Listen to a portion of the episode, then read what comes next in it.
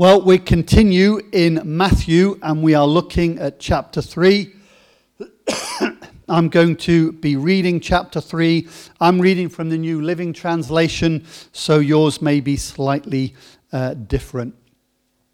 In those days, John the Baptist came to the Judean wilderness and began preaching. His message was, repent for your sin sorry repent of your sins and turn to God for the kingdom of heaven is near. The prophet Isaiah was speaking about John when he said he is a voice shouting in the wilderness prepare the way for the Lord's coming clear the road for him. John's clothes were woven from coarse camel hair and he wore a leather belt round his waist. For food, he ate locusts and wild honey. People from Jerusalem and from all Judea and all the Jordan Valley went out to see and hear John. And when they confessed their sins, he baptized them in the Jordan River. But when he saw many Pharisees and Sadducees coming uh, to watch him baptized, he denounced them. You brood of snakes, he exclaimed. Who warned you to flee from the coming wrath? Prove by the way you live that you have repented of your sins and turned to God. Don't just say we to each other, we're safe and we are descendants of Abraham. That means nothing. For I tell you, God can create children of Abraham from these very stones. Even now, the axe of God's judgment is poised, ready to sever the roots of the trees. Yes, every tree that does not produce good fruit will be chopped down and thrown into the fire. I baptize with water. Uh, whose sorry i baptize with water those who repent of their sins and turn to god but someone is coming soon who is greater than i am so much greater than I, that i am not worthy even to be his slave and carry his sandals he will baptize you with the holy spirit and with fire he is ready to separate the chaff from the wheat with his winnowing fork.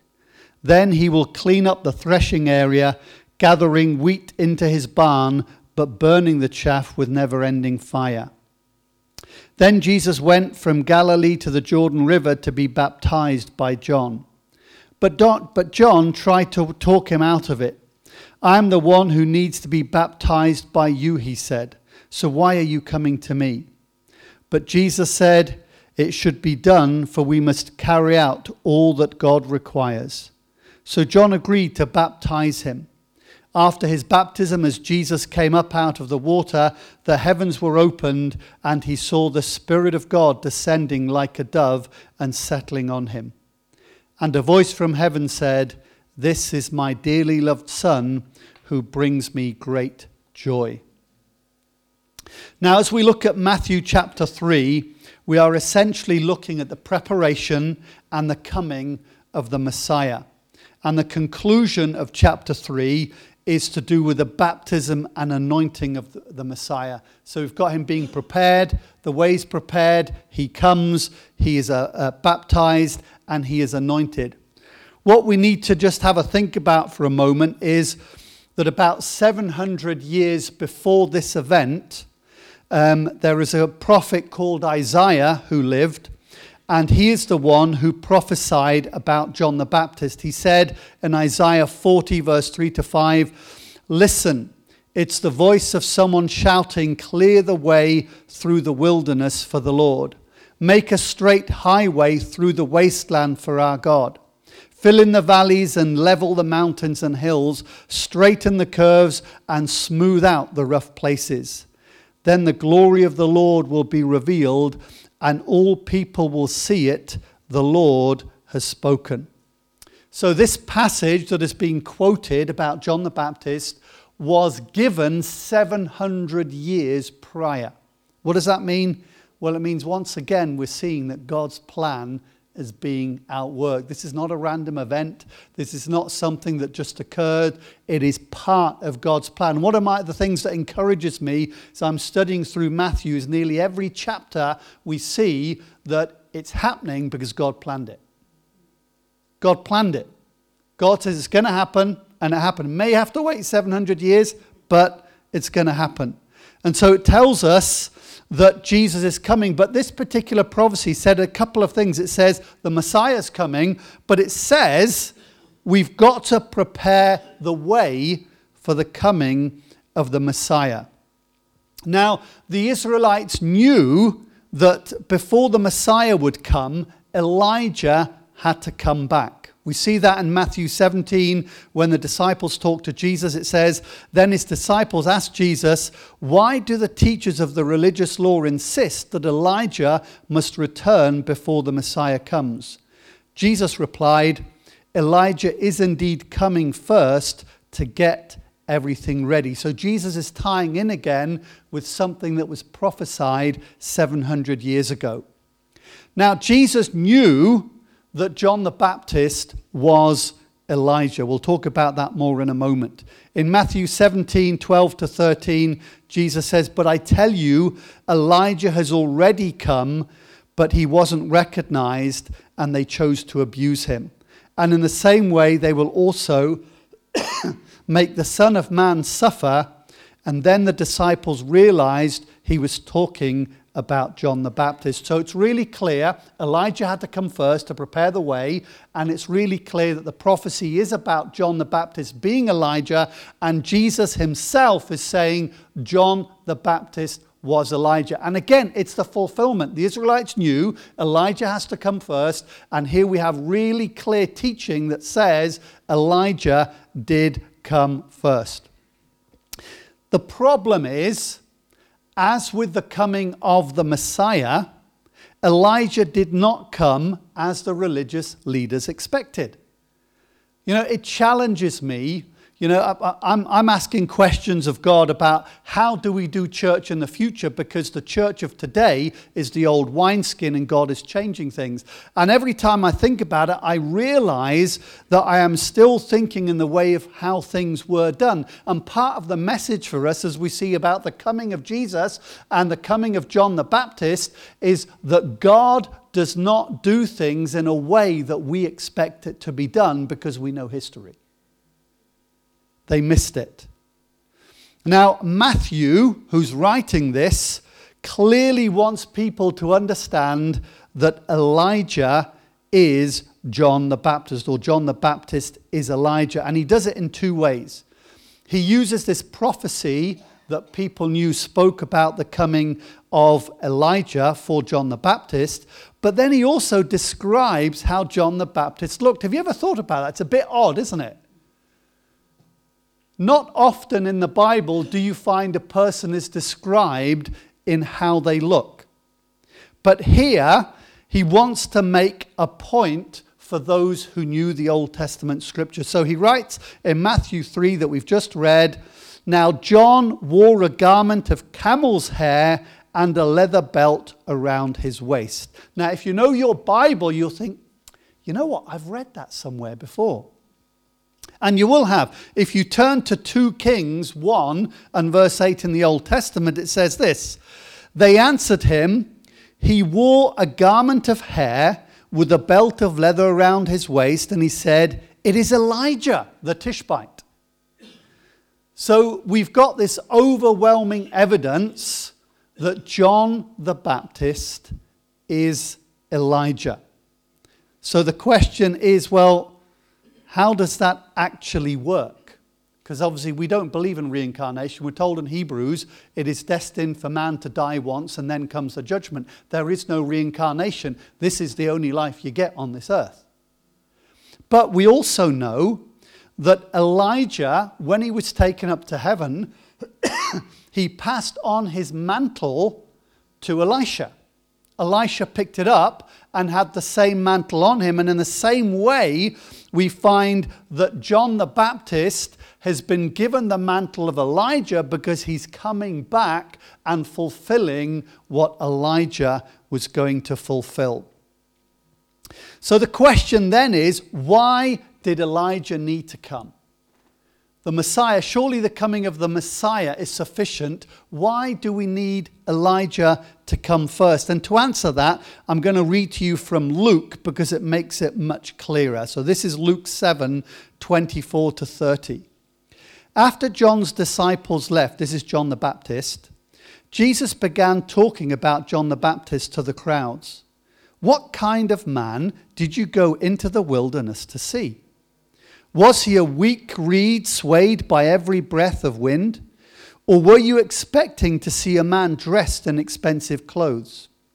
No, people who wear beautiful clothes and live in luxury are found in palaces. Were you looking for a prophet? Yes, and he is more than a prophet. John is the man to whom the scriptures refer when they say, Look, I am sending my messenger ahead of you, and he will prepare your way before you. I tell you, of all who have lived, none is greater than John, yet even the least person in the kingdom of God is greater than he. When they heard this, all the people, even the tax collectors, agreed that God's way was right, for they had been baptized by John. But the Pharisees and experts in religious law rejected God's plan for them, for they had refused John's baptism. And so now we begin to see why the importance of, of John the Baptist coming.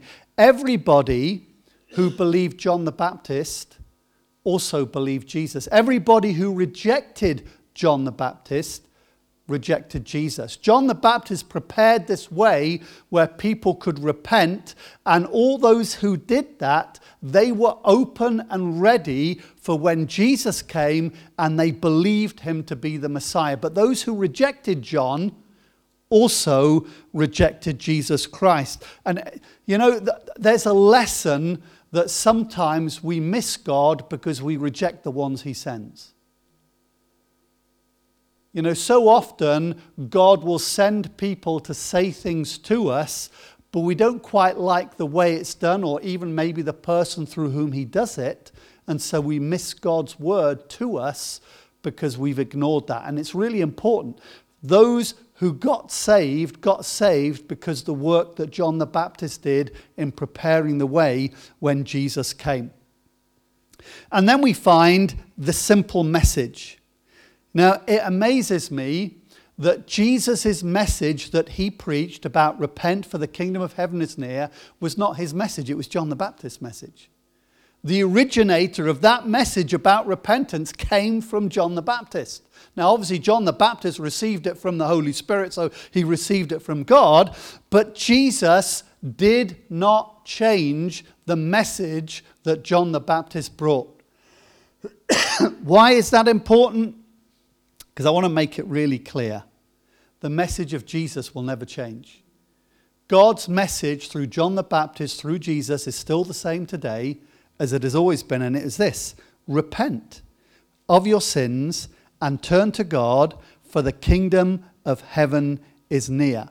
Now, John the Baptist was really amazing because he understood that it wasn't just about a decision, but there needed to be a change. This is what John the Baptist says. He says, Even now, the axe of God's judgment is poised ready to sever the roots and trees. Yes, every tree that does not produce good fruit will be chopped down and thrown into the fire. What an imagery. John the Baptist said that if you really believe the message, then your life will produce the fruit that your repentance demonstrates. I always find that a challenge because, you know, we've moved on. I'm a bit older, but when I was younger in church, there was an expectation that if you became a believer, your life changes. It was a foregone conclusion. There needs to be a change because you need to pr- produce fruit in keeping with repentance. Today, people kind of say, Well, I've become a Christian, and they're still doing the same stuff that they were doing before. That's not repentance. Repentance is about changing your mind and changing your life and not doing those things that displease God, but instead doing the things that God says, this is pleases me and this is how we should live. And John the Baptist was so good because he said to the Pharisees, guys, you're not living the life that repentance says you should be living. And we could ask ourselves the same question today. Are we living a life that demonstrates repentance? I mean, there's, there's a real warning here that God has got an axe ready to chop down every tree, and by trees, talking about people, every life that does not bear fruit according to repentance and to God will be chopped down and thrown into the fire.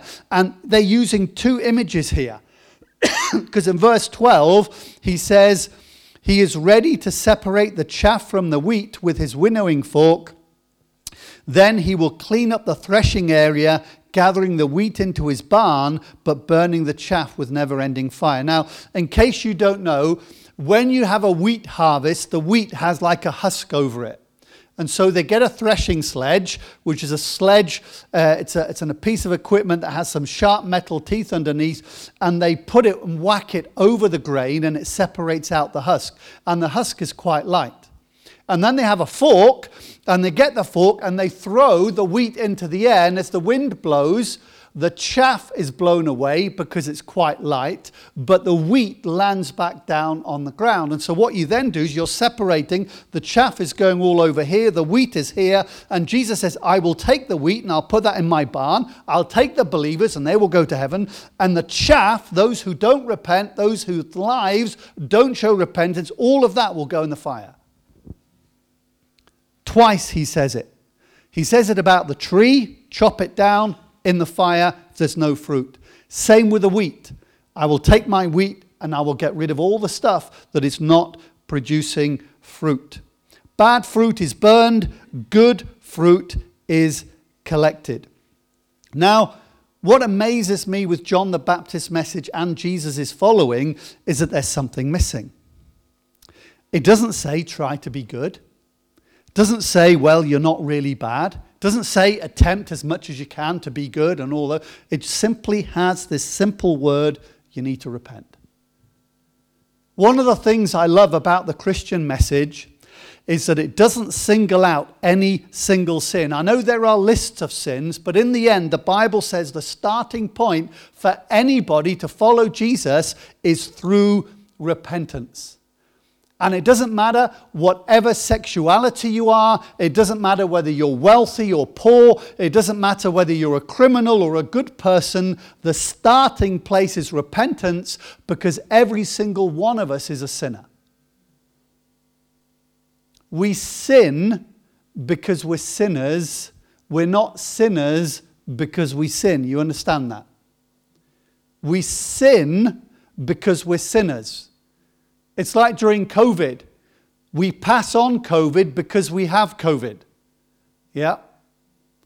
People tend to think, well, it's because I make acts of sin that I'm a sinner. No, no. You have in you a nature that will make you sin, whether you like it or not. Isn't it interesting that when you have children, for the first, I thought it was going to be for the first five years, but so far it's been for the first 13 years uh, you've got to say no. Have you noticed that, that folks don't instinctively do good, they do bad?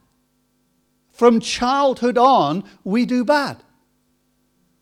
You look at the world, why, in, in a world that we're living in where we have so much knowledge, we have so much wealth, we have so much global communication, do we now have more conflicts and more strife? I mean, we, we had a, a boy stabbed up in Manchester, we had a girl stabbed down here. Well, what's going on? It's because there is a sinful nature that is inherent in every human being and without God, that sinful nature will do sinful things. That's why people do bad stuff. If you ever watch some of the um, kind of documentaries where they talk to people who've done bad stuff or the court cases, quite a few of them just say, I don't know why I did it. They've done an atrocious thing and they say, I don't know why I did it. I know why you did it because you've got a sinful nature and a sinful nature goaded on by Satan. Woo! You see, the devil doesn't make you do anything. The devil knows that in you is this temptation to do evil, and he will play on that. I mean, it's like going to a child with, with some ice cream saying, Hey, dude, fancy an ice cream? And what happens is we will willfully, we willfully do those things because we are sinners. And so the starting place for every single person on this planet, child, adult, old person, for every single person on this planet to follow Christ, to be saved, to go to heaven, starts with repentance. The Bible's quite clear if there is no repentance, there is no forgiveness of sins. Repentance is needed for the forgiveness of sins. And so we've got John the Baptist bringing this amazing message. And you know what I love about John the Baptist? He's out in the middle of the wilderness, and the whole area comes to see him because God has anointed him to preach a message.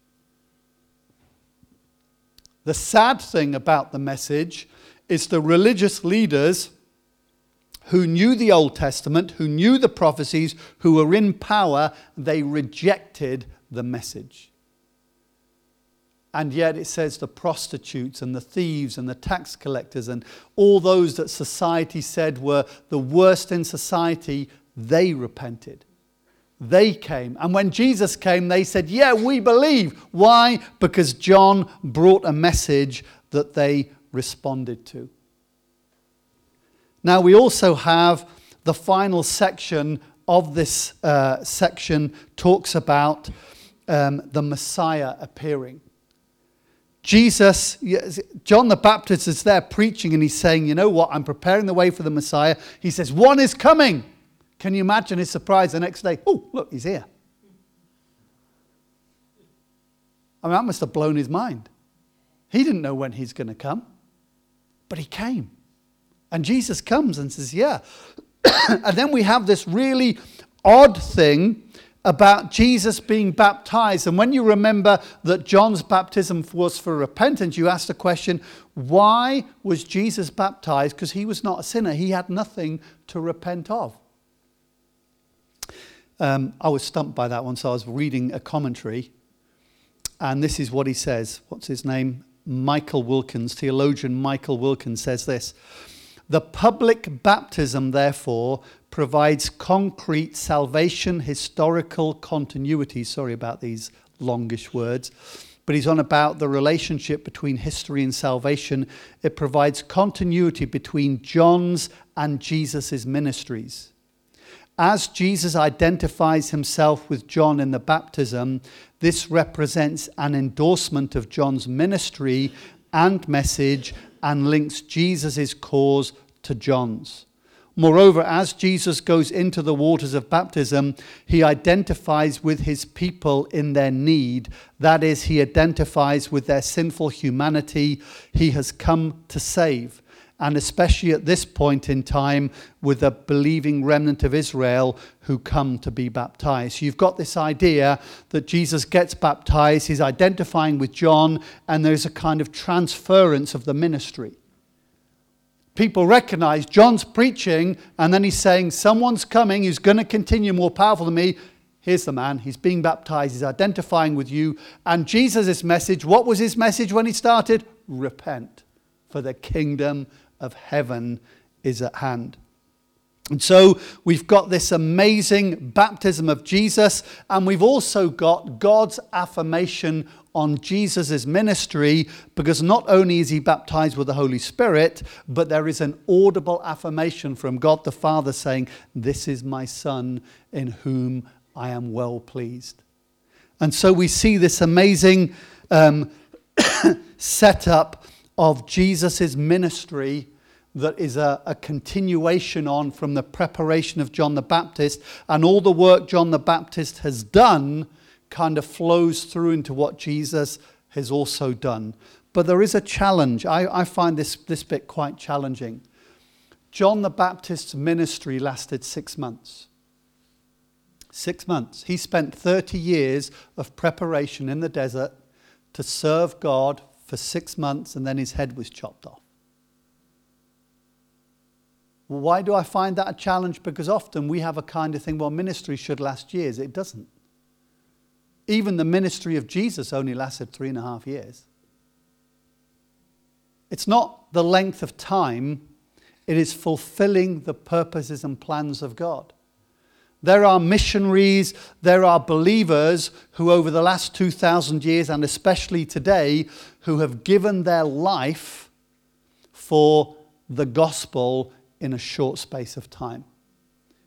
And we, we might think, well, what's the value of having such a short thing? It, it, the value is, is in fulfilling God's purposes. Unless a grain of wheat falls into the ground and dies, it bears no fruit, it remains alone. And so we find this really amazing transition into the ministry. So the question then comes what, what's the conclusion? How does this apply to us today? Let me say, as I've been saying the last number of weeks, God's plans will come to pass. Whatever promise God has made, we were singing about God's promises this morning. Whatever promise God has made to you, let me tell you, it will come to pass. The second thing is this the message of Christ has never changed. You may hear messages on YouTube, you may go to other churches, and they are no longer preaching that you need to repent. Well, that is not the message of Christ. Let me be really clear in our church, as we believe in God, the message is still the same you need to repent. If you sin, you need to repent. If you're a sinner, you need to repent. And if you don't know Jesus and you want to know Jesus, it starts by repentance, confessing your sin to Him, and then believing the good news. And if we have repented, there needs to be evidence of that repentance. John the Baptist says this Prove by the way you live that you have repented of your sins and turned to God. I find that a phenomenal statement. Prove by the way you live that you have repented of your sins and turned to God. because in our British culture and in our British society, there is a religion that is called Christianity, that is not about people being saved, but it's just another religion amongst other religions where people go through ritual. The way we really know those who follow Jesus is by the way they live. It's not by their attendance on a Sunday. It's not about their smiles or how much they put in the offering. It's about how they live every single day of the week. What they watch on TV, what they talk about, how they treat people, how they treat their possessions, how they treat the promises of God, whether they're living the things that Jesus says, this is how I want you to live. That is a demonstration that we have repented. And so the big question is are our lives an evidence of repentance? Because that's the challenge, isn't it? That we are living those lives of repentance.